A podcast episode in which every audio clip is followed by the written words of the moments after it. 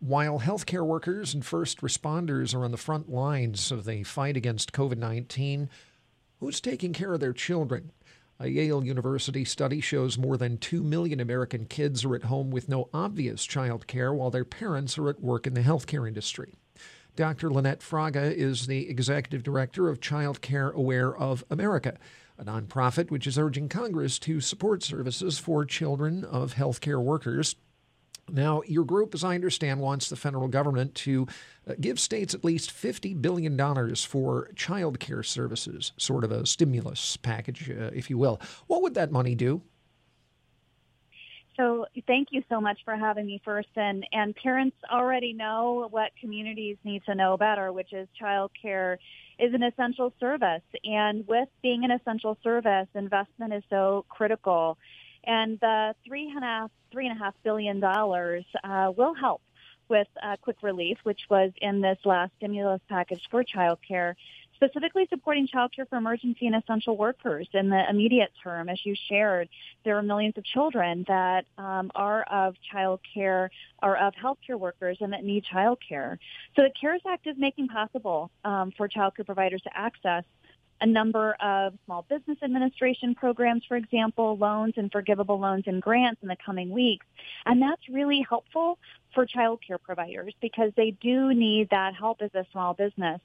And they are also continuing to struggle. They need more help, though, right? They do. They need a lot more help. They need more help not only in terms of surviving as a provider through this time, um, dollars and so forth to be able to resource. I'll give you an example. I spoke with a nurse last um, this past week, um, and um, she shared that she had gone to her um, to her child care provider. The very next day, that child care program had closed down.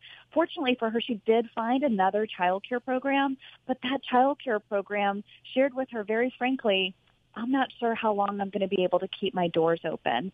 And the reason for that is because children are obviously staying home. Some that can, with parents that can stay home with their children, but many more families have lost their job or they're unable to work from um, work from home, and so they don't need that care.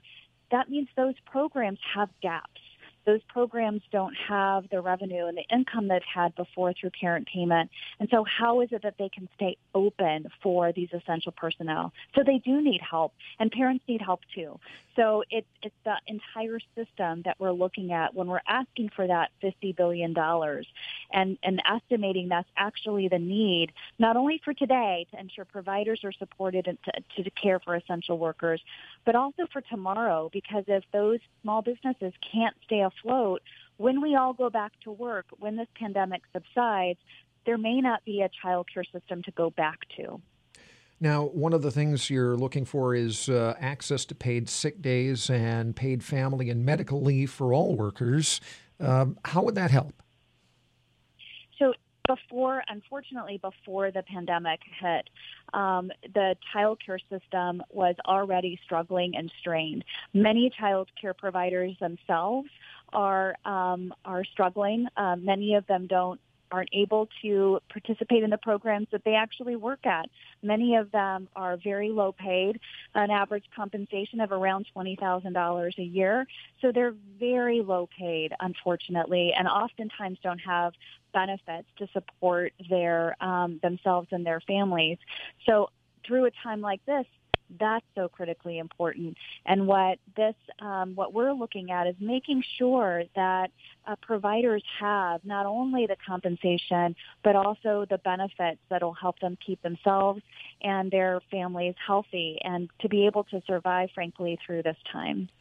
I imagine that one of the challenges in providing childcare right now is the fear that some workers and parents might have about exposing their kids to this coronavirus. Uh, if a daycare center employee, for example, either can't go to work or chooses not to, that might exacerbate the problem.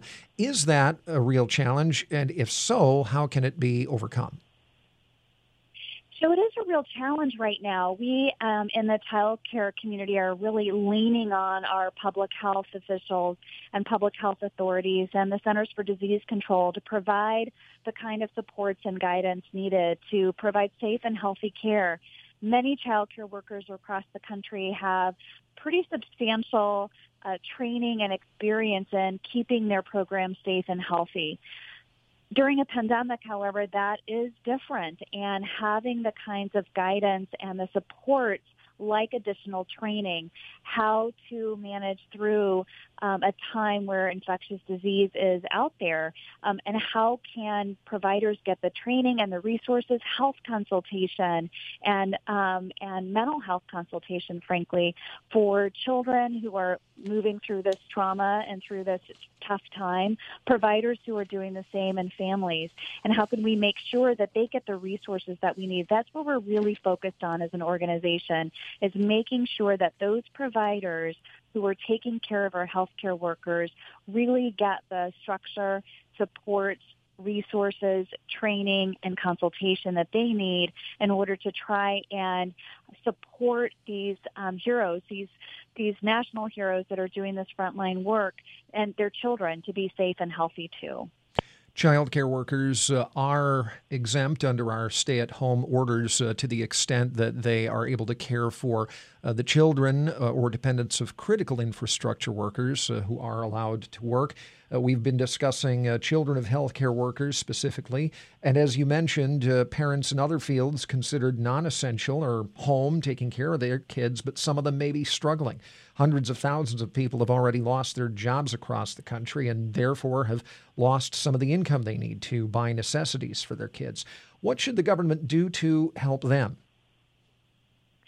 So again, when we're talking about our providers and our parents, to be sure, parents are struggling, and when they are unable to uh, pay for childcare, um, when they are out of work for the moment, um, how do they ensure that if they are going to go back to work, how do they ensure that they are able to put their children back in care? So we're really trying to focus on not only making sure that we're keeping the child care provider and the child care workforce whole, we're also trying to make sure and advocate that parents are also kept whole during this time so that they can um, ensure that they have child care at the end of the day when they go back to work later. So we need to make sure that parents have and are supported as well. In some states across the country, they actually, um, the governors have made decisions to actually support um, essential workforce and providing um, payment um, and providing care for essential workers for free.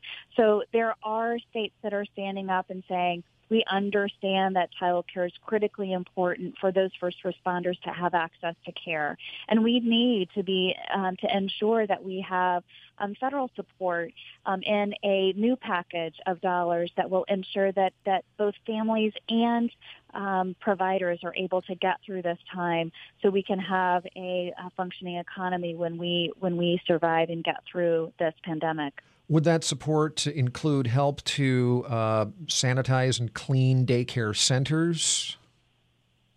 Absolutely. The $3.5 billion right now in the CARES Act um, that is going to uh, states uh, is focused on things like uh, uh, training and sanitizing. Very simply, it can be everything from providing those supplies that are needed, like sanitizing equipment um, in a child care center, all the way up to ensuring that they have training, technical assistance, and health consultation. Providers need all of that all of the, all of the resources that can be brought to bear to ensure that the children in their care are healthy and safe and that they and their families are as well. It's pretty amazing how many providers are raising their hand and saying, yes, I am willing and I want to be able to provide care for our essential workforce and I need help in order to do that well and those those doing it well and those resources needed to ensure that happens includes everything from providing sanitation and sanitizing uh, materials and equipment all the way through compensation and benefits. What else would you like to say? I would love to just make uh, again and emphasize that childcare is an essential service. And in order for us to get through this pandemic, support our essential workforce, ensure that parents and providers are as whole as possible through this so that we can get on the other side of this pandemic and ensure that we have a child care system and an infrastructure that keeps the economy going, making sure that parents can get to work and they have a safe, nurturing place for children. We need to invest now. Okay, let me just